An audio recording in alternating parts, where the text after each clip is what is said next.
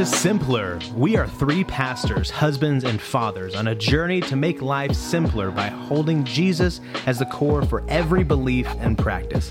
This journey has shaped us to be more like Christ, freed us from the shame of failure, and encouraged us to a deeper love of our Lord and God. We invite you to join us in the discussions that have shaped and continue to shape our lives.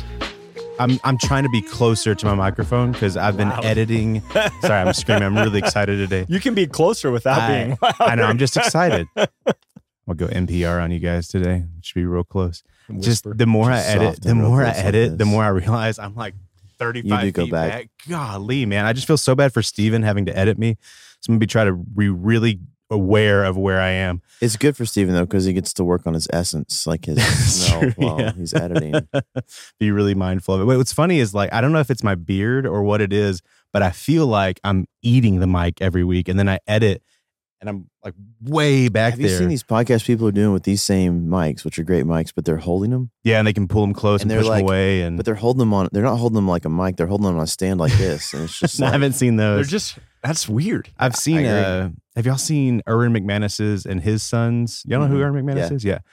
They have ones on boom stands. Yeah. And so they're like pulling them around with them kind of the whole time. I like those boom stands. Yeah, they're nice, man. Steven said we don't have enough room for the boom stands in here. I think we should just put them on the ceiling, like car washes. Ceiling. You know how they drag around with, and we can just wheel around the whole time. Yeah. You guys doing all right? Yeah, man. Doing good. Well. I'm trying to get a spring cold or something. Yeah, man. The weather's weird. April and May in Texas, it's either going to be 40 degrees and rainy or 1,000 degrees and sun shining. So, well, and we were at a tennis tournament the other day for like 10 hours and the wind was just nonstop. So it could just be allergy crud. You just sit in my lungs. Yeah, it's out to get you. Yeah, it's been weird going to like multiple states in weeks at a time because it changes, like the temperature and the climate changes so drastically. Like I got on a plane last month in Texas and it was 95 degrees and I got off in Memphis, Tennessee thinking it was going to be 95 degrees and I walked outside and it was like 60 degrees. Yeah. You weren't prepared. I had to, like I'm opening my suitcase on the like outside sidewalk at the airport trying to get a jacket. Yeah. Unpacking in front of everybody. Oh guys, I'm just from Texas. Please forgive me. It's just so hot there. Well, yeah. Hey guys. Hey. Excuse our weather and stuff, but hey, we are going to sidestep over to the PCC where it's always nice. Hey. Yeah. Hey, welcome. Go ahead, sit down. Let's get comfortable, get cozy, because this one, it's a little bit of a doozy. So this is one tweet that I saw, but it had hundreds of replies. And so I think based off of the hundreds of replies, I think that it is not necessarily I don't know how you can gauge a popular stance, but maybe it is a stance based off of the hundreds of replies that are agreeing with this tweet. So I'll jump into it. The statement was, and I didn't save the exact tweet, but the statement was saying basically, hey men, do you think you're not getting enough sex right now? Go ahead and vote Republican where they're going to get rid of birth control and abortion and see how much sex you can get then. What? Exactly. What was the intention of the tweet? The intention of the tweet. So I did a little bit of research reading into that person and the replies. The intention of the tweet was that she was a pro-choice person and she was trying to get men to realize, hey, you don't need to vote Republican. You need to vote Democrat so that birth control and abortion can stay in effect so that you can get sex, minimalizing a men's response to, I need sex. Like they're that desperate for votes now. That's where they're going. Exactly. So like, as I saw this tweet, so the way that I saw it was a pro-life person who had retweeted it, who quote tweeted it. And they had said, hey, I wish I'd saved the exact tweets, but basically they had said, hey, say that men exploit women so that they kill babies without actually saying it or something like that. And so they were a pro-life person, like exposing how dumb of an argument this is and saying like basically you are minimalizing men to be just ridiculously horny and saying completely base. Yeah, exactly. A single base emotion for men. And you're begging for votes. And then what does she mean by men? Exactly right. How what are we defining here? Exactly. How can we ever know? Oh, dude.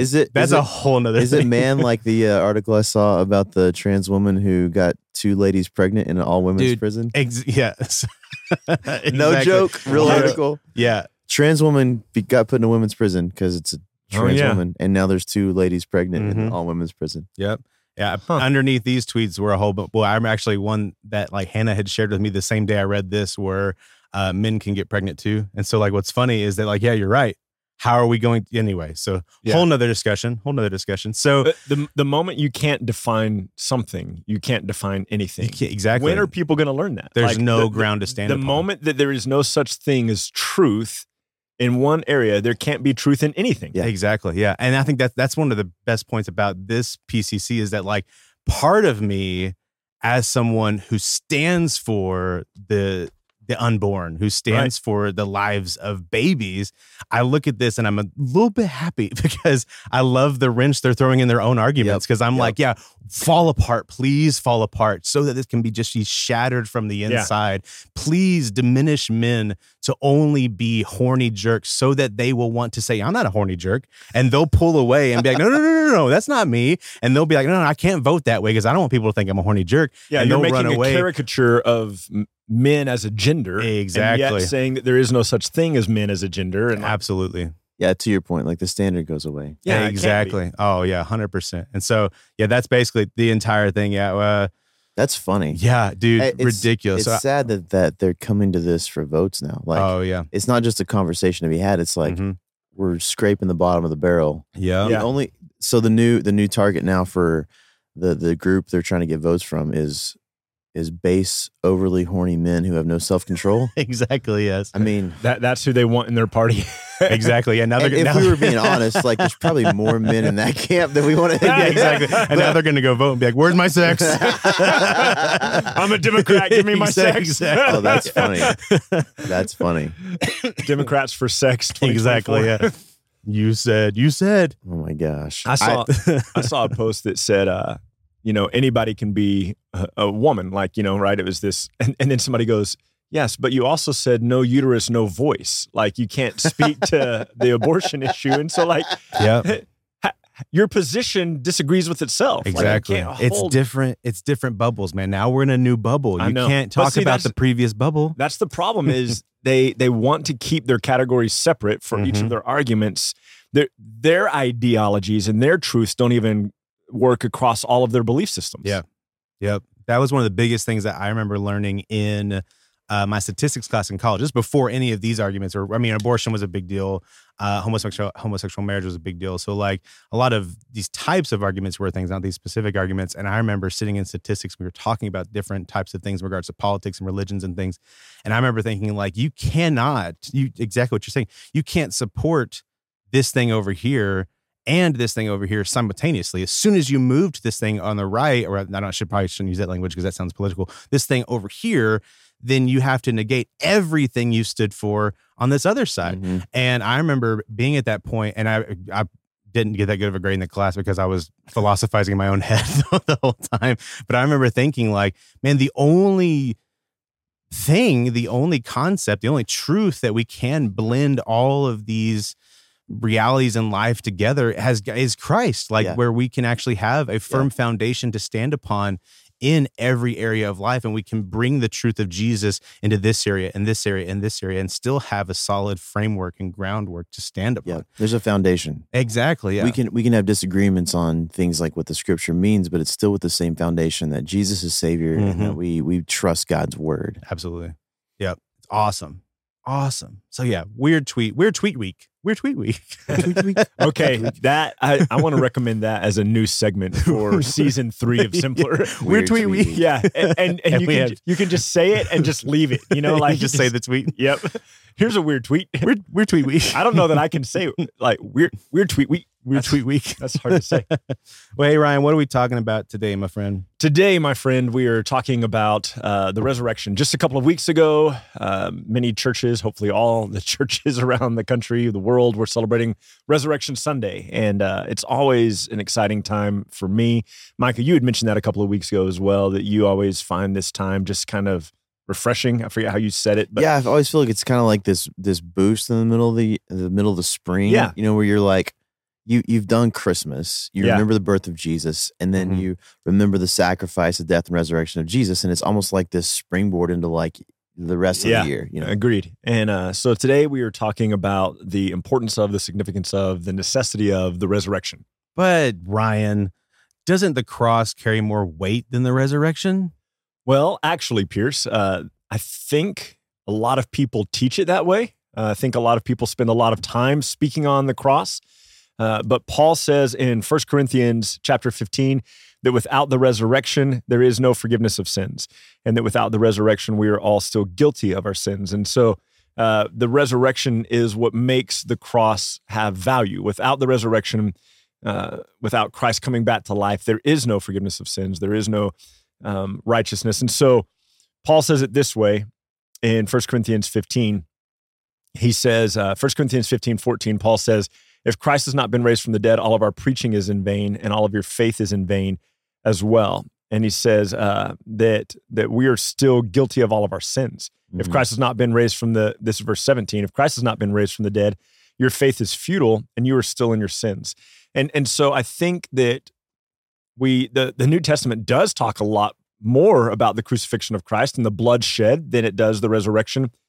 But there's this assumption, at least in Paul's teachings, that none of that has any weight without the resurrection of Christ. And what's interesting is every now and then I'll have somebody who will kind of bump up against me with that and just be like, well, yeah, but I mean, the cross. And you're like, yes, but the cross is nothing without the resurrection. It's funny that we talk about them as like two exclusive things. Right, they're individual things instead of one. And I get that they're two individual acts, if you will, but it's one overall act. It's the act of redemption that happened through his... my guess is that the reason that there's so much more about the cross in the New Testament is because that's where the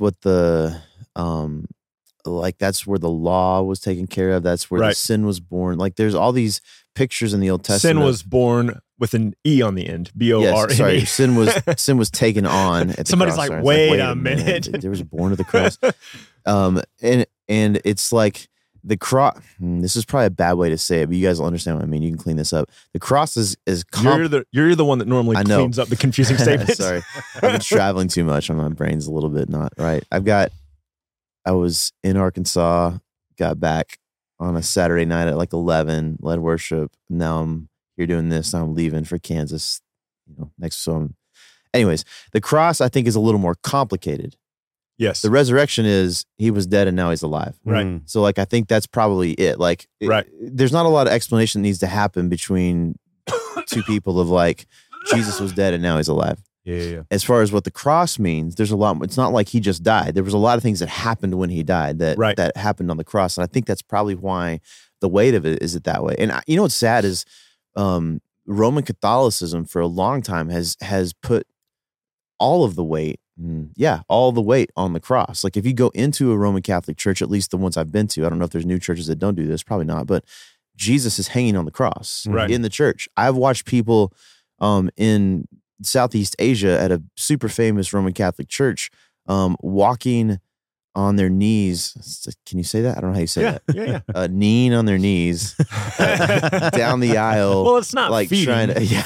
Walking is not feeding. And they weren't crawling. It was just knees. Anyways, trying to pay penance, and they're going towards the crosses on the back wall with Jesus still on it, and they're like still trying to pay penance. And it's like, if to your point, without the resurrection, these people are still stuck in their own sin, and they're trying to work their way out of it. Right. And so it's like, we would say this, the cross is meaningless without the resurrection. Yeah, you have to say that. And those of you who, I don't know, maybe are feeling a little bit defensive of the cross, Dr. Pepper, 23 ingredients. So, right? 23 ingredients 23 or 23 flavors? 23 flavors. Yeah. Isn't Baskin-Robbins? Oh, that's 30 something. 31. Yeah. But if you're feeling a little defensive of the cross today and you're like, yeah, but the cross is important. We're not downplaying. Wow, that was a weird way to say that. Downplaying. We are not downplaying. That's a really interesting way to say that. Yeah, shut up. Well, it's funny how people put emphasis on different words. Like, I was talking to somebody the other day and they're like, we had to go get some scaffolding. and And I was delighted that they then said that twice more in the next few sentences. And I'm just enjoying it. What's that movie? It's a Ben Stiller movie where that guy's like, I feel such happiness. I feel such happiness. But we are not downplaying the value of the cross. We are saying, though, that the value of the cross it cannot...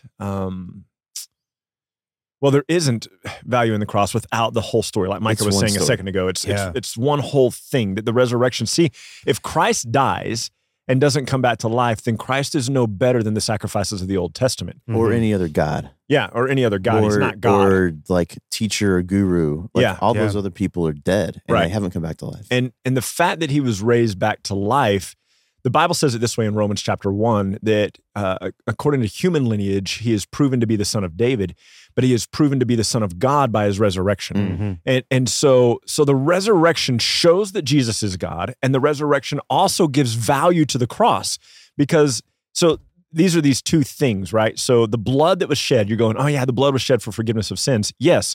But if the sacrifice doesn't come back to life, then you need another sacrifice and another sacrifice and another sacrifice. And if Christ doesn't come back to life, he has proven that he is not God. Yeah. Mm-hmm. And so you're still in your sins, according to what Paul says, and according to what Paul says in Romans chapter 8, that Christ has proven himself to be God by coming back from the dead. Mm-hmm. We know that through this, he overthrew the power of the grave. Mm-hmm. And so it gives us hope now. You've probably listened to this podcast long enough to know that the Bible uses the word hope to mean a confident assurance, not like we tend to use it in the 21st century. Like, I hope this can happen, or I hope we get together next week or whatever. But like, I hope these middle school kids think I'm cool for bringing them ICs. Shut up. Shut up. Oh my gosh. It's the first time I've ever been cool. I'm just chasing the cool, man. Yeah. I'm just chasing the cool. Anyway, it can be cool, man. So next time I'll have to wear sunglasses and like do finger guns at people. Hey. No, I think then they'll think you'll be pulling up in like a work van with no windows that says free candy outside. I was going the other way. I was going to do like white shorts with socks and sandals and a fanny pack. Yeah. Be like, hey, it's the daddy-o. Yeah, I'm the cool dad. I mean, I think that there's a lot of people would think that was pretty cool drip today. Oh, true. Oh, man. True. I like all the, I know we're getting off topic, but I love all the new dad kits. Have you seen all these pictures and posts that people are doing? And their friend, there's a college age group of guys that have grown up together. They've been really good friends. And the first guy among them becomes a father. Mm-hmm. And there's all these pictures all over the internet now of people giving them the dad kit. And they give them the jean shorts with the white New Balance shoes, and all the buddies are there dressed like the new dad, and then are on their knees giving them the new dad outfit. That's funny. And it's just so stinking funny. But now I've completely forgotten. So I think obviously that's a really, I feel like, clear point in the scripture is that the resurrection. Overthrow of sin is not separate from the cross in terms of like the accomplishment. What Jesus did on the cross literally means nothing without the resurrection. Mm-hmm. He said things like, I'm going to, destroy this temple and build it back in 3 days. Right. Even though they didn't understand what he meant. Like all these claims he made, I and the Father are one, like Paul's saying, it's not, he proves he's God by his resurrection. The essence of the resurrection, I think, is something that's conceptually, I would say, like fairly clear for us to understand through the scriptures. I think, and this might be just shifting the direction a little bit, I think one of the things that we often miss is the effectiveness of what that means for us now. Sure. Who've put faith in Jesus and the resurrection. We look at the cross and the resurrection as like these distant things that, to use old language, got us a ticket to heaven. Right. Yeah. But there's all these things in the New Testament about what we gain here and now from the resurrection. Right. Yeah. One of the things... that we've talked about and that I preached on, I think on Resurrection Sunday. You can go back and listen to that sermon. Pierce has all those online. Although, is our sound still messed up sometimes on that? I don't know. I noticed that there's like a disclaimer. We got it fixed. Yeah, cool. Yeah. It's probably still that way through the end of April, but I think May it'll be fixed after that. And it's super slight. Yeah, cool. Yeah. So go listen to it. Yeah. Yeah. But what was that? That was April 17th, right? Yeah, Resurrection Sunday? Yes. And so go back and listen to that sermon. But one of the things that I think, I don't want to say pet peeve because I don't feel like that about it. I think it breaks my heart a little bit that Christians look at the cross and the end of the story for them is, oh, good, my sins are forgiven. Yeah. And to your point, Micah, what you're saying is, like, that's also not the end of the story. No, that's actually the beginning. Yeah, exactly. And not only have our sins been forgiven, but because of the resurrection, sin's power has been overthrown, death has been defeated, and now we can live differently. Mm-hmm. We can be different. In fact, Romans 8, beginning in verse 9, says, "You, however, are not in the flesh, but in the Spirit, if in fact the Spirit of God dwells in you. Anyone who does not have the Spirit of Christ does not belong to him, but Christ is in you. And although the body is dead because of sin, the Spirit is life because of righteousness. If the Spirit of him who raised Jesus from the dead," so if the Spirit of God who raised Jesus from the dead dwells in you, he who raised Christ from the dead will also give life to your mortal bodies through his Spirit that dwells in you. Now, I want to touch on this for just a second. The Spirit of Christ, right? The Spirit of God will give life to your mortal bodies. And I've had people tell me in the past, well, yeah, this is just talking about our resurrection one day. I want to be really, really clear. First Corinthians 15 teaches this, that flesh and blood don't inherit the kingdom of heaven. These mortal bodies do not inherit the kingdom of heaven. Paul talks about in 2 Corinthians chapter 5 that right now we live in an earthly tent. We long to be clothed with a heavenly tent. The heavenly tent is different. The spiritual body is different than the earthly body. This is not talking about your mortal body inheriting the kingdom of heaven. This is talking about the Spirit of God at work in you. This is talking about the Spirit of God giving life to your mortal bodies. This is a callback to Romans chapter 6, where because you've been crucified with Christ, you have now been raised to walk in newness of life. Right. Yep. And so this is, we get to be different now because of the Spirit of God at work in us. We get to be different now because of the cross and the resurrection and because we've been marked with the Holy Spirit. It's interesting that we spend so much time as, I'm not saying us, but like a lot of pastors, I'm saying us as pastors, spend so much time telling people how to like deal with their sin. Right. Like, there's so many sermons on like, how do you overcome sin? And so, or manage it. And so few sermons on this reality that you have been now freed from sin and you've been given new life that you can walk in by the power of the same Spirit that raised Jesus from the dead. So it's like, it's almost like here's what I feel like. I feel like those kinds of sermons, the weight of those sermons typically is just like the dude I saw who was walking on his knees down the aisle. And it's like people trying to figure it out on their own, kneeing down the aisle, versus saying, oh my goodness, I've been given new life in Christ and I can walk in this. Like the idea of walking in the newness of life is that I actually get to do this life here and now, not on my own power. He says, by the same Spirit, the power of the same Spirit that raised Jesus from the dead. Like, why do we downplay that? Yeah. Why is it that every time, so couple of points to that, Micah.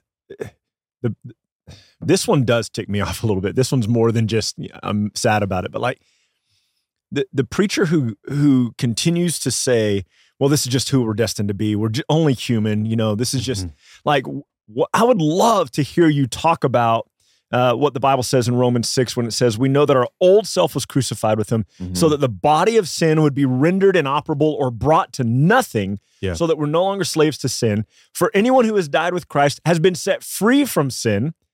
Now we believe that if we've died with Christ, we will also live with him. That's the Romans 8:11, life in our mortal bodies. We know that death no longer has dominion over him. And then you also consider yourselves dead to sin and alive to God. Do not let sin reign in your mortal bodies, right? Mm-hmm. So sin has no dominion over you because you're no longer under law, but under grace. It's funny we pull those sections out and say, don't let sin reign in your mortal bodies, but we miss all the other stuff around it. Right. Like, how do you do that? And they give you a list of all the things you do. Yeah. Instead of saying, walk in the newness of life you have by the Spirit. And so like in this section, this is Romans 6, 6 through 14. Like in this little section, he's mentioned like 5 times that sin has no dominion over you. You're no longer in slavery to sin. Sin has been rendered powerless. And yet we still tell people, well, but that's not really true. Like, deal with this text. They don't believe it. Yeah. Right? That's the truth. Yeah. Well, it's because, I'm going to sound really, it's because we teach the cross without the resurrection. It's because we teach forgiveness without empowerment for holy living. Well, right? I think we feel this weight of like responsibility still. Maybe we won't admit it, but like there's a sense where we go, where people think like, Jesus bore my sin, therefore I owe him the allegiance to prove, you know what I mean? And our experience, still law and works, and our experiences, all of us, is that we still sin. And so that becomes then the filter on the scripture. Right. I still sin, therefore what Paul's saying must be true. More powerful than the Spirit at work in me. And I think the reason we still struggle with sin so much is because we haven't recognized that we are set now. Free. Mm-hmm. This question I would love for someone to answer, apart from all the theology.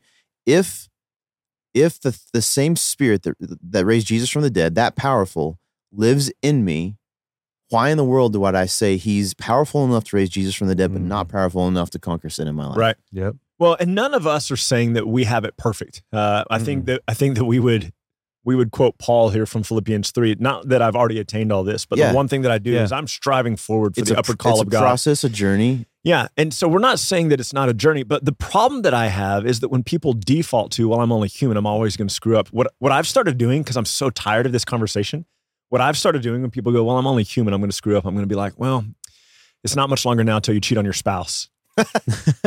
and they're like, no, I wouldn't ever do that. And I'm like, why not? You're only human. Yeah. You know, but we view if that. If they would vote Democrat, they could just go cheat. Exactly, yeah, then it's fine. According to that tweet. I hear they're looking for votes, man. Yeah. But you know, how much longer? It's not going to be much longer till you kill somebody. And they're like, no, I would never do that. And it's like, why? Like, you're only human. Like, you're destined to sin in all the ways. And apparently. It's funny that we set up these standards that we fail in. And I think that what happens is then it creates guilt that keeps us from like getting up the next day and moving on. So like, I think about it with my kids. I think about this a lot. If I've told my kids, like, as a rule, something dumb, like, you have to put your dishes up every time you get dishes out. Yeah. Otherwise, there's a punishment. Right. What happens is that they leave their dishes out and they go to bed and wake up in the morning. They're going to go, oh, and they remember they feel this guilt. And then our relationship's a little awkward because there's tension because there's punishment that's coming. Because, or if I'm like, hey, do you guys mind putting your dishes up? Right. Mm-hmm. And they go, I want to be a help in the dishes. And so it's not, the goal isn't do the right thing. The goal is we don't want dirty dishes laying out everywhere. And I think that's what happens is a lot of us as Christians, we wake up or we go to bed at night or wake up in the morning going, oh man, all that stuff I did yesterday. I'm not saying that stuff was okay. What I'm saying is if you live in guilt from then on, what you've done is you've created a standard that's not there. Right. If you wake up in the morning recognizing you had a terrible day yesterday, go, okay, that was awful and stupid and I'm done with that crap. Right. If it's real bad and you're a dude, have someone kick you in the nuts so you'll remember, like, that's not a good thing. Not really, I'm joking. But, and then you go, oh man, you just started this whole new thing. That's my standard. In my day, accountability groups, you're sitting over coffee. Micah's accountability group is nut kicking. What did you do yesterday? Boom. Get against the wall. Yeah. Four nut kicks for that. Yeah. Why does your accountability group have so many more kids than mine? We ruined it. But like, if the urologist is like, what has happened? Just this honest group of friends, man. But you go, this is not who I am anymore. Exactly. I have new life in Christ. I'm no longer slave to that stuff. That's not who I am. And look, deal with it with the Lord and be like, God, my heart is in the wrong place. Well, change my heart, remind me of who I am, and then guilt. I'm saying guilt-free. I'm not saying that we slough off sin like it's not a big deal. What I'm saying is I think guilt is a lie from the enemy. Yeah, yeah. Mm-hmm. So difference between guilt and conviction, I think. Yes. The Holy Spirit's job is to push us to be more like Christ. Guilt will cripple you. Mm-hmm. It really will. Yeah. But to your point, Micah, and this is the way that I've said it for a long time, is that the Christian who sins today and wakes up tomorrow, your dirty dish example, they're shamed, whatever, right? They wake up tomorrow and they're like, man, I can't believe I did that. I'm pathetic. I failed, da-da-da-da. That mindset's the wrong mindset is what you're saying. And the correct mindset is, oh my goodness, this thing that I engaged in yesterday, it's because, let's just be honest, a lot of us feel like our sin owns us. Yeah. Yeah. And if you'll wake up tomorrow instead of going, man, I just can't ever defeat this sin, then you're missing the point. The sin has already been defeated. And so don't wake up tomorrow feeling the weight of guilt. Wake up tomorrow and go, that thing does not have to master me. It's no longer my master. Like, we have to reframe how we view sin. And as long as the conversation about sin is, well, I'm only human, this is always going to be the case, we've misunderstood the resurrection. Yep. Mm-hmm. And we need to start having conversations in our accountability groups, if you do that kind of thing. Please don't. We need to start having the conversations with our friends and in our church groups. Very much so. We need to start having the conversation of, man, I've been set free from this sin. And so when you're telling your friend, man, I didn't honor Jesus yesterday, instead of it being, I didn't honor Jesus yesterday and I'm defeated because this thing's bigger than me, we say, I didn't honor Jesus yesterday, but praise God that that thing's not my master and it doesn't have to be part of my story going forward. Yep. Yeah. There has to be a change in the dialogue about it. Mm-hmm. I heard somebody say, fairly recently, all of us have a sin pool inside of us that, you know, there's just sin that comes out of this sin pool in us, which is it P-O-O-L or P-U-L-L? I don't know. The way I heard it and the way that it seemed in context was P-O-O-L. Right? Me too. But then someone later was like, we're pulled to sin. And I was like, oh, wait a minute. I've been imagining like I'm diving into like there's a pool. It's P-O-O-L. It's kind of gross. I know, right? There's like a pitch black like swimming pool. I can imagine there's a swimming pool inside you and there's like 500 little kids just peeing in it. Yeah, I know, right? But you're right. The way there's a vat of sin inside me that like I have to drain. I don't know. It was P-U-L-L. But funny. But then I was explained later, there's like we're drawn to sin. They're pulled to sin. See, later. I don't know that I would say there's a sin pull. I wouldn't say either way. Wait, which one? Which one? P-U-L-L. I don't know how we would change the emphasis on that one. Here's pool. Pool. Well, no. Here's my thought. Pool is one syllable. Pool is two syllables. I don't know what you just said. Yeah, which one's which though? Which one's which out of this thing? This isn't Pierce. This is Pierce. This is Pierce. Pierce. Here's my thought. I think the reason we say there's a sin P-U-L-L inside of us is because we are still trying to do it on our own. Yeah. That, yes, 100% that, and also a misunderstanding of Romans 7, which we talked about several months ago. Well, I think that the Romans 7 concept, though, is a justification for us doing it on our own. Yes. Yeah. You know, exactly. So like we say, we try to do it on our own and we suck at it and we fail, we sin, and we go... It's just because we'll use terms that the Bible doesn't use, like a sin pool, pool. Like I'm still. I mean, this is how we used to talk about it, Ryan. We used to preach it that we are obligated to our sin nature until we have new bodies. Yeah. That we are still not obligated. We are still drawn into sin by our sin inevitable. Nature. Yeah. And, we realize that's not in the text anywhere. Pulled into the pool. But I think the core of it is that we try to do it on our own. Yeah, that we haven't recognized that the resurrection, that the work of the cross combined with the resurrection has freed us from slavery to sin. We are no longer obligated to sin. We've been given new life by the same Spirit that raised Jesus from the dead, and we're free to walk in this newness of life. Yeah, that right there, that line is where we're missing. Like there's so many people standing right in front of the, if you will, the starting line, going, when is this going to end? And literally, you haven't recognized that you're already in the race. Like the Spirit has already put you, you're already in it. You're just like in your mind, you're still pre-starting line and you've already been given new life. And the idea is go walk in it. When he says things like, where is it? Paul says, is it Philippians 1, live lives worthy of the gospel? Mm-hmm. I think it's 1:27. Let me look. But it's this concept, I think, that we can misconstrue that means we have to, there's this like list of things. Yeah, only let your manner of life be worthy of the gospel of Christ. He's saying like, I think we put all these things with it. Like here's the regulations of what that looks like. Mm-hmm. We've talked about this recently, Ryan, where like back in the day for you, it was hard if people didn't come to church consistently. Yeah. That was like a red flag for you. Like these people must not be walking with Jesus. Right. But that's not in the text anywhere. Right. You know what I mean? So like we create these standards of what it looks like to live a manner worthy of the gospel. When he's actually being pretty specific here of what he means, he says in that same verse, how do you do that? You're standing firm in one spirit with one mind, striving side by side for the faith of the gospel, not frightened by any of your opponents. Like, so specifically here, he says this is what it looks like.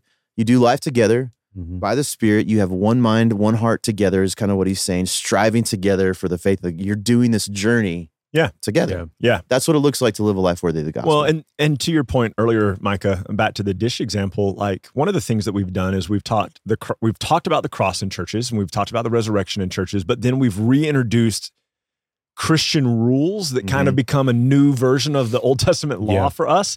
And we assume that telling our kids don't have sex before marriage, that that's going to be the thing that protects them. Instead of the thing that protects them is you're a new creature in Christ. You've been made new. Why are we trying to protect them? Like in that phrase, like I want to know, like it is the goal for my kids to have a godly like marriage someday, or is the goal to protect my kids from sin? Right.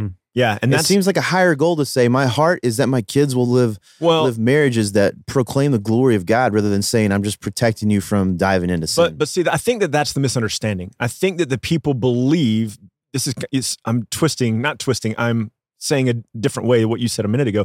I think that people believe that that's the standard. So, protecting? Yeah, so if I protect my individual, my kid, my whatever from sin, then by default, they are living godly lives. Right. But you can have kids that don't have sex their whole, growing up years that still aren't living godly lives. Absolutely. And so it's, Michelle and I, the boys think it's super cool now that Michelle and I will run to town for groceries or dinner and leave them at home by themselves. And I'm just like, look. They have no idea you guys are getting a hotel room or something like that. We're not gone that long. and I'm not going to pay for one of the by the hour place because I can't imagine they clean those very well. True. And you guys go watch the submarine races at the lake. That's an old story. I love it. I don't know that we've talked about that one on the podcast. You'll have to say that sometime. Okay. But are you going to tell a story about it? I'm not. I don't know if I've heard that story. Okay, we got to tell it now. So our lake is really dirty and it's shallow. And so if you say, I'm going to go watch the submarine races at the lake, you can't see submarines racing under the water. So you're going out there to make out and do things. I'm going to go watch the submarine races at the lake. But I've always told them, I was like, hey, just don't answer the door. If it's Pierce, if it's Mike, if it's somebody like that, Robert, who lives around the corner or whatever, I was like, otherwise just don't answer the door. We'll be home in an hour. Well, I got home last night, and not only had they answered the door, but they had gone outside and played and done all that. And instead of yelling at them or whatever, because it's like I said, look, dudes, it's fine, and you have to use your discretion I can't imagine every scenario that might take place. I'm just trying to give you some wisdom. I said, so operate in wisdom. And Asher goes, I'm really sorry. And I'm like, nothing to be sorry about. Yeah. Just be sure you're using wisdom. You're growing up. You're going to be making more of your decisions. So just use wisdom. And so it's one of those things that this isn't a situation where I'm yelling at you and demeaning you. And it's just, and the tendency would have been to make that a rule. Right. And, and it's not a bad rule. Yeah. In the sense of protection. Yeah. But it doesn't, to your point, it doesn't benefit him in the long run. If his whole goal is to obey the rule, he doesn't actually learn what the intention is of that rule. Yeah. And so use wisdom, and he was like, he goes, well, Dad, he goes, I had to answer the door because like, I didn't want to just leave the dude standing there, Who was it? You know who it was? It was the guy who did our 4th of July snacks last year, and he stopped by to see if we wanted him this year, which is awesome. Great because I lost his number. So perfect. But there's one easy solution to that. A big dog. Yes. Yeah. True. Our 5-pound dog that. No. Our dog can't bark anymore, can it? He barks, but he's 12 years old. And apparently on these little dogs, when they get excited at that age, their windpipe starts to close up. And so he honks. So whenever he gets really excited, he's like, oh, oh, oh. And so somebody comes to the door and our dog runs up to the window and he's like, oh, oh. And it is the most annoying thing ever. Oh my gosh. But and it's funny that you mentioned the dishes because Michelle always does, she takes really good care of us and takes good care of the house and the boys. I always remind the boys, I'm like, we're sleeping in clean sheets and using clean towels and wearing clean clothes because of your mother, because the reason Mom started doing the laundry is because I was shrinking all of my clothes. Like I was terrible at it. Like I was just, how are you terrible? Like you just wash everything in cold water. How is it? I don't know, man. I would just, before I got married, I was just kind of like, I would go to my dirty clothes basket. I'd grab whatever's on the top, throw it in there, and just... And wash it in hot water? Just wash it and then just dry it for stinking forever or whatever. If you wash it in cold water, it doesn't matter. I don't know, man. I was not great at it. And so... Stir it on. Push all the buttons. Let's pour some of this in. Bubble bath, that'll work. And toss that in there. There we go. Throw it in with the dishes. I'm just not good at it, honey. Is that laundry detergent or laundry detergent? Yeah, I just put it in the pool, honey. But I've been having them like wash their plates off and load the dishwasher, or just put their plate in the dishwasher, you know? And it's just one of those things that like, it's not a rule. You're not in trouble if you don't. But Riker the other day, he had just a sandwich and some chips, and he went to rinse off his plate. I was like, no, buddy, that's fine. I said, I just really need you to rinse off the stuff that has like sauce or the mac and cheese, because it just sticks to it. And if we don't wash the dishes till later, it's just harder to get off, you know? He was like, oh, okay. And so like, just I realized the other day, because we were at my mother-in-law's, we eat every Sunday lunch over there. And I told the boys, yeah, go ahead and dish yourself up. And Asher looked at me. Dish yourself up? Dish your food up. Yeah. Oh. Yeah.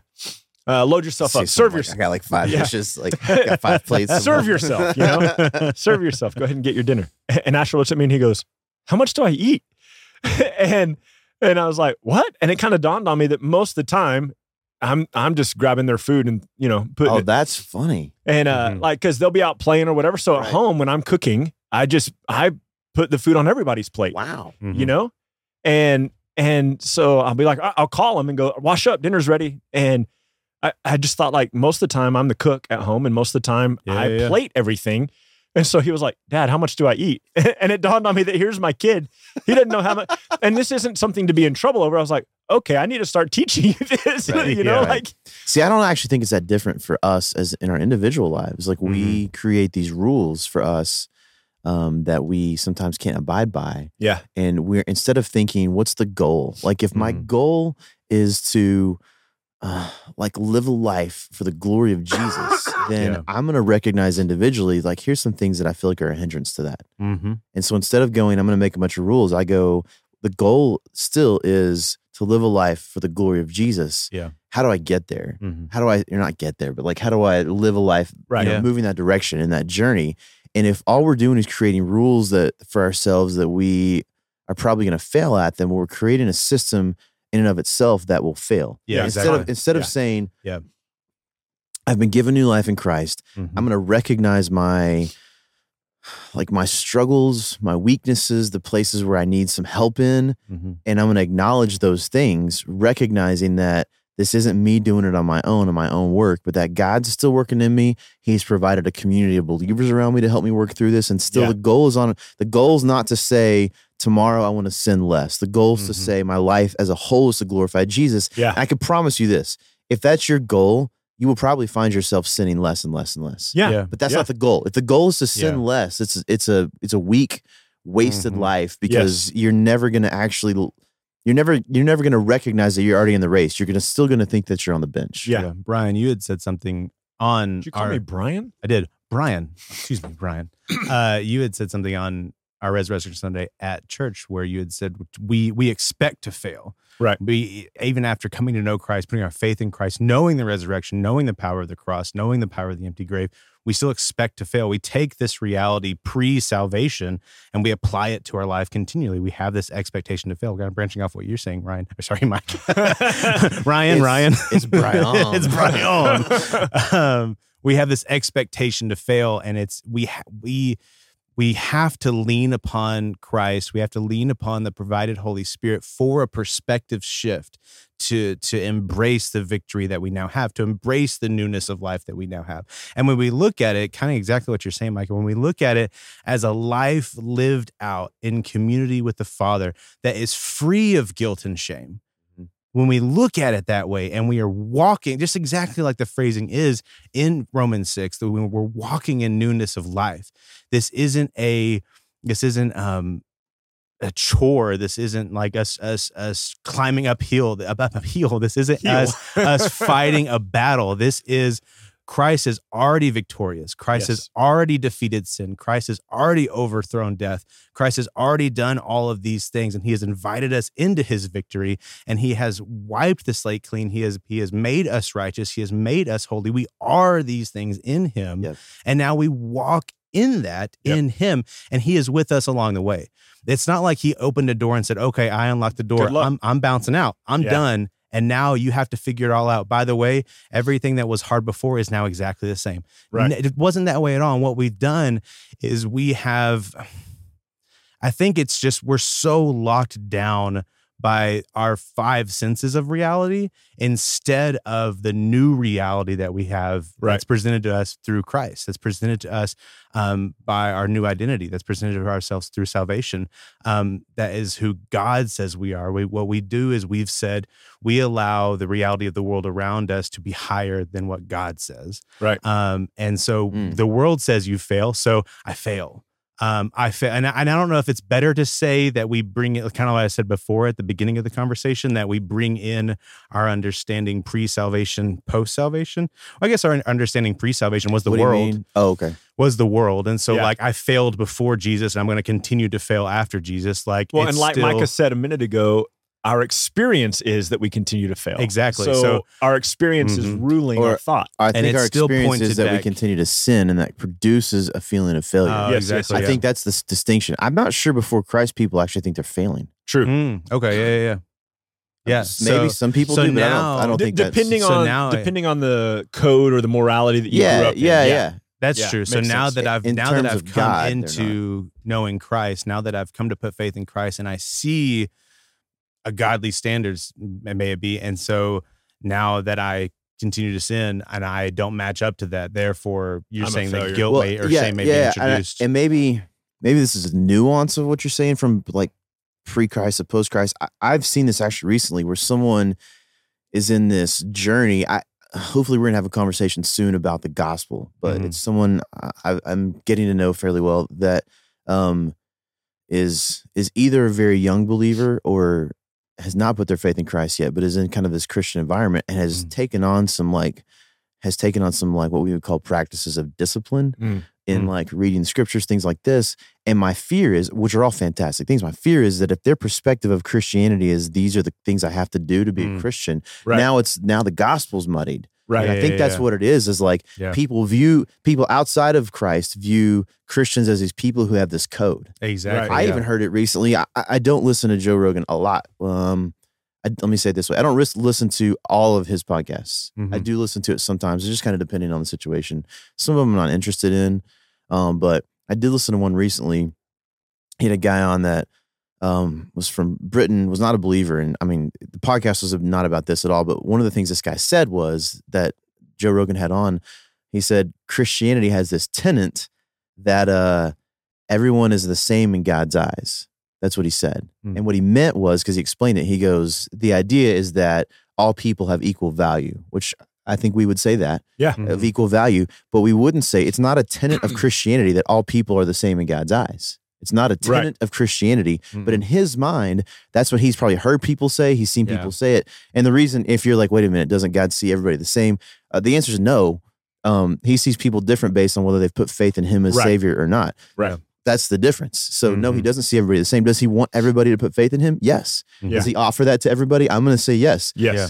So if that's the argument to be made, is that like everybody has equal value, I'm in, but God doesn't see everybody the same. But he literally said one of the Christian tenets. Yeah. And so I think that's there are people outside of Christ who view us a certain way because for so long what we've done is we've created this perspective that Christianity is about a bunch of rules. Yeah. Right. Instead of Christians being people who recognize their life now rests in the new life they have through the death and resurrection of Jesus. Yeah. And living that life where people don't see a bunch of rule followers. What they see is people who look different because their life looks different. That's the difference. And I think we've done a bad job historically at that. Yeah. And one last thought on that. I think there's a lot of people through history who have called themselves Christians that aren't. Oh, yeah. That like people will always say, well, you know, like the Crusades. Well, I'm not 100% sure that I'm going to say that probably the majority of the people that were in the Crusades were killing everybody. We're not Christians. Well, and I'm not even saying that. I think there probably were in there, but like I think that the idea, what people say when they're like, oh, but the Crusades, is they're saying Christians are these people who've acted terribly through history. I think the real historical Christians you see are the Christians who were like getting killed in the Colosseum. Yeah, who were being persecuted and killed. That's when you see Christianity. It's not when there's a giant army rising up that has a cross on the front of their uniform or something like that. That's not Christianity. That's the institutionalization of something that they're calling a religion that is not actually Christianity. I'm going to say it that way. So I think the world has the wrong perspective because we too little of the time recognize the new life we have because of the resurrection of Jesus and live in it. I want to ask the people who are listening who have said or are even listening to this podcast and wanting to say, but I'm only human. I want to ask you two questions. One, as a believer, as a new creation in Christ, 2 Corinthians 5:17, as someone who has been filled with the Holy Spirit, Romans chapter 8, how can you say you're only human when the Spirit of the living God is at work in you? Mm-hmm. And then the second question is, and even if it's true that you're only human, when did only human become more powerful than God Almighty? Yeah. Like, why is God destined to lose to my only human? Like, why can't my humanity bend before? Your point is actually, it's funny because that's actually an acknowledgement that you are greater than God. Yeah. Mm-hmm. I mean, that's what you're saying. If you're saying I'm only human and I'm incapable of conquering sin, you're saying that I'm greater than God. I'll give you another example of that. We are incapable of conquering sin, but Christ has conquered sin. Yes. Yeah, but now those of us who have the Spirit in us, right? That's the shift. It's like we're not those same people anymore. We are not. So in high school, I did something stupid. I don't even remember what it was. Like I didn't do the dishes or something. And I'm just kidding. It's something else. Anyways, I was telling my dad, I was like, I feel so guilty over this. And I said, I know God forgives me, but I don't know if I can forgive myself. And he goes, just to be clear, you're saying that you're bigger than God. Right. I was like, oh, crap. In my mind, I was being humble. But actually, I was being very arrogant by saying I am greater than God. It's the same idea. If you're saying I'm only human, you're saying I don't acknowledge the work that God has done in me through Jesus Christ by the power of his Spirit. And so I'm basically saying, screw that, God, I've got this. Yeah. I have more say and more power and more influence in my life than the Holy Spirit of God that's alive inside me. Which is why I said earlier, I think it's a lie of the enemy. Yeah. Mm-hmm. It keeps Christians, keeps followers of Jesus who have been saved through faith in Jesus Christ from actually living the life that God has allowed you to be in now. Well, and we're just less than a couple of weeks away now from our Simpler Conference. If you haven't signed up, sign up. But One of the things that we're going to talk about at the conference is marriage. And we have all had these conversations with people who just say, well, marriage is just destined to be hard. Marriage is just destined to be miserable. And you're like, man, but it doesn't have to be. Exactly. There are things that are hard about life. Mm-hmm. There just are, there are things that are difficult, but there's also so much freedom and so much liberty and just joy in Jesus. Like things we can't. It's funny. We talk about marriage as if it's separate from other relationships. Like it's almost like we have this idea that the rule of marriage is that we have this perfect idea of what it's supposed to be. And if it doesn't match up to that, we say our marriage sucks. Right. Exactly. But in any other relationship, like I'll even say this with us three, obviously I'm a super strong personality. So it's, worse probably if you guys were pastoring with someone that didn't have my personality, it wouldn't happen as much. But there are times when we talk about stuff when it's not like we're mad at each other, but it's like tense jerk. And I'm a jerk. Yeah. We wouldn't walk away from those hard conversations going, gosh, I thought this pastor thing together was going to be easier than this. We must suck at this. Our, our church sucks. We're awful people. We're terrible pastors. But what we do is we go, it's with a goal of us pastoring together with the same heart, same passion. If we've done something stupid or if something needs to shift in our own character or personality, we shift it, but we don't gauge our success based on whether or not we have tension or not. Right. But people do that in marriage. It's like, oh, we have a tense relationship. Therefore our marriage is rough. Mm-hmm. Instead of going, how do we deal with the tension? You know what I mean? And we've said this before, Ryan, you and Michelle are a little bit of an anomaly. I know that you guys probably don't feel that, but Michelle is literally one of the most gracious people, probably the most gracious person I've ever met in my life. Sure. And so part of the reason y'all's tension is maybe less than other relationships in marriage is because by nature of your personalities, you know what I mean? So there are some of you out there who are super chill people. you probably feel like marriage is a little bit easier. But if someone's married to me, sorry, Cammie, like, you know, it probably feels a little more tense at times. But the goal isn't to not have tension. Is to make your point. If you make the rule, the goal is to not have any kind of tension, and you're missing the point. Mm-hmm. You're missing the goal of marriage is to reflect the relationship that Jesus Christ has with His church. And so you, within the confines of your character and your personality, you understand the goal and you push towards the goal instead of setting up these rules and then trying to abide by the rules. If you mess up the rules and you say my marriage is awful, here's what I'm saying.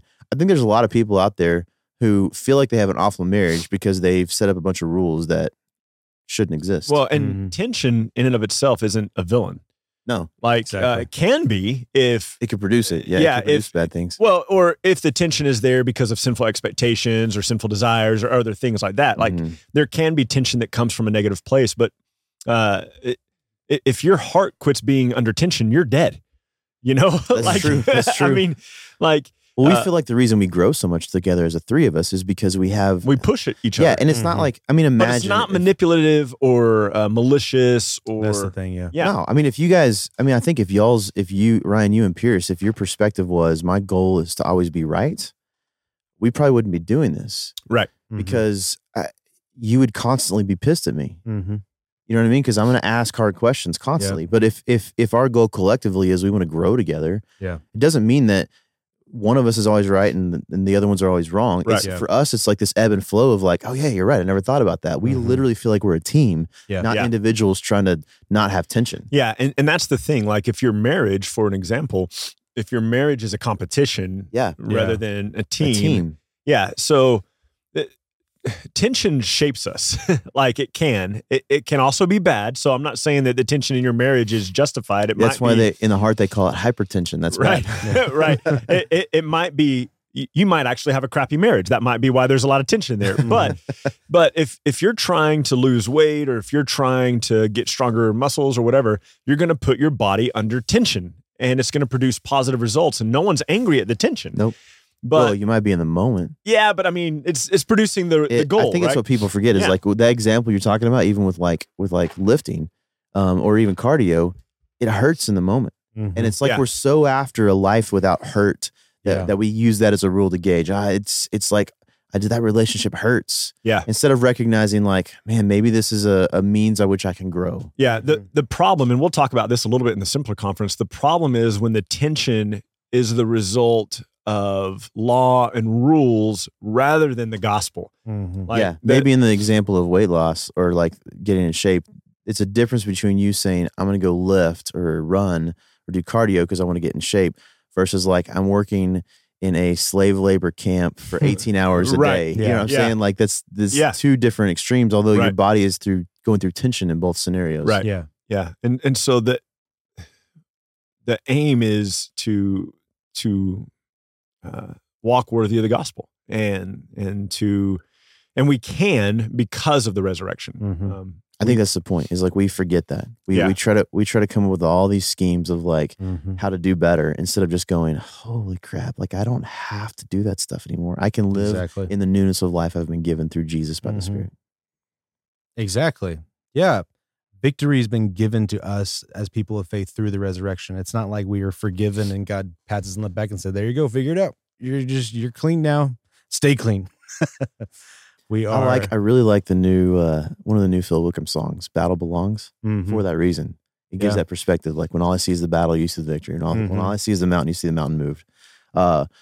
He also says that. He says, when all I see is the cross, you see the empty tomb. Yeah, exactly. It's a good line. I think that's exactly what we're talking about. The battle is not, you mentioned that earlier, Pierce, like we feel like it's this battle and the battle's not ours. You know what? We don't have time to go into all this, but maybe this is a follow-up episode at some point. Maybe the reason we struggle with this is because we've been taught for so long that the cross isn't for us. What I mean by that is Jesus went to the cross so I didn't have to.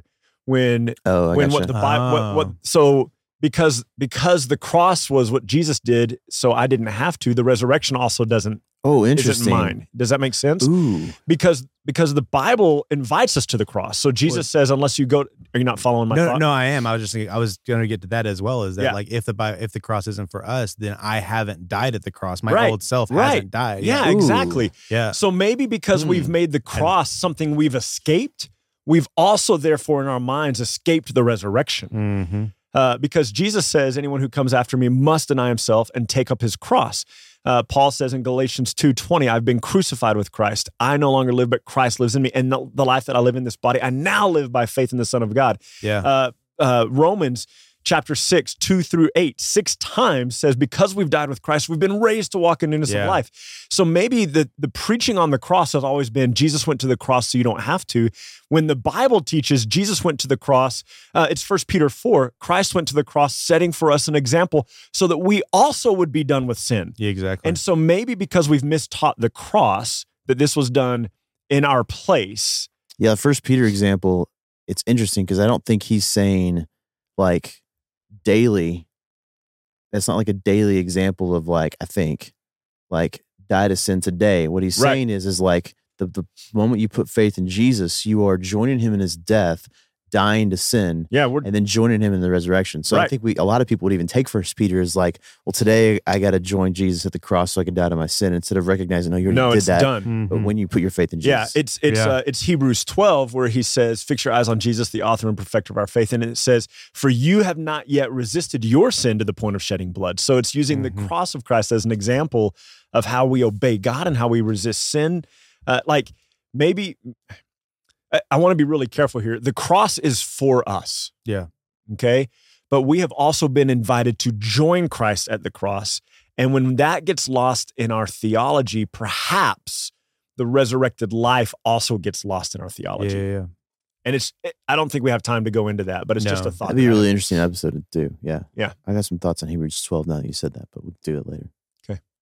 Absolutely. Well, today, simpler view, I think there is victory in the resurrection, that we can walk. We walk as people of faith. We walk in newness of life due to the resurrection of Christ. Yeah.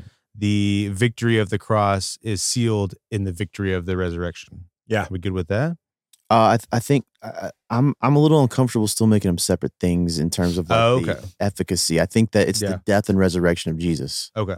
Yeah, you have to make it maybe a whole statement. Yeah, I think they combine together. And I think that, I think the death and resurrection, and we're trying to put the focus here on this episode on the resurrection, because I think a lot of people forget about it. But I think, so it's like, they were both necessary. Yeah, absolutely. If Jesus had like not come to bear sin, which would be weird to even say that, like, and just died and then resurrected, it wouldn't have the same efficacy. You see what I'm saying? Right. Like, yeah. Like it's combined together. Mm-hmm. I think our point is we oftentimes put so little weight on the resurrection and what it has accomplished for us in like our daily life. Well, the life we have now. Yeah. So resurrected life. Yeah. Maybe the simpler viewpoint is we have new life in Christ because of the resurrection. Boom. So live it. Get out of this mindset that you're on the bench and that you're worthless. Listen, your worth rests in Jesus. You may think you're worthless.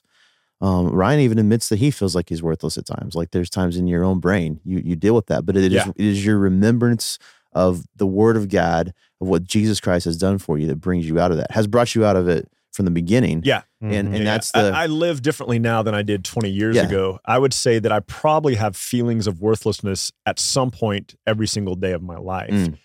But what enables me to not live there for more than 5 or 10 minutes is what I remember about who Christ is. Yeah. And maybe you're. Whereas 20 years ago, I lived in it for a decade. It affected you. And so maybe people are there, like you feel like you're worthless, and it's remembering who we are in Christ, what God has done for us through him, and the life we have now by his death and resurrection that allows us to go, okay, that's not actually true. You say this a lot. You recognize that those aren't true thoughts. Mm-hmm. Right. It's a lie because for me, truth has to foundationally rest in who God is and what he said. Yep. Mm-hmm.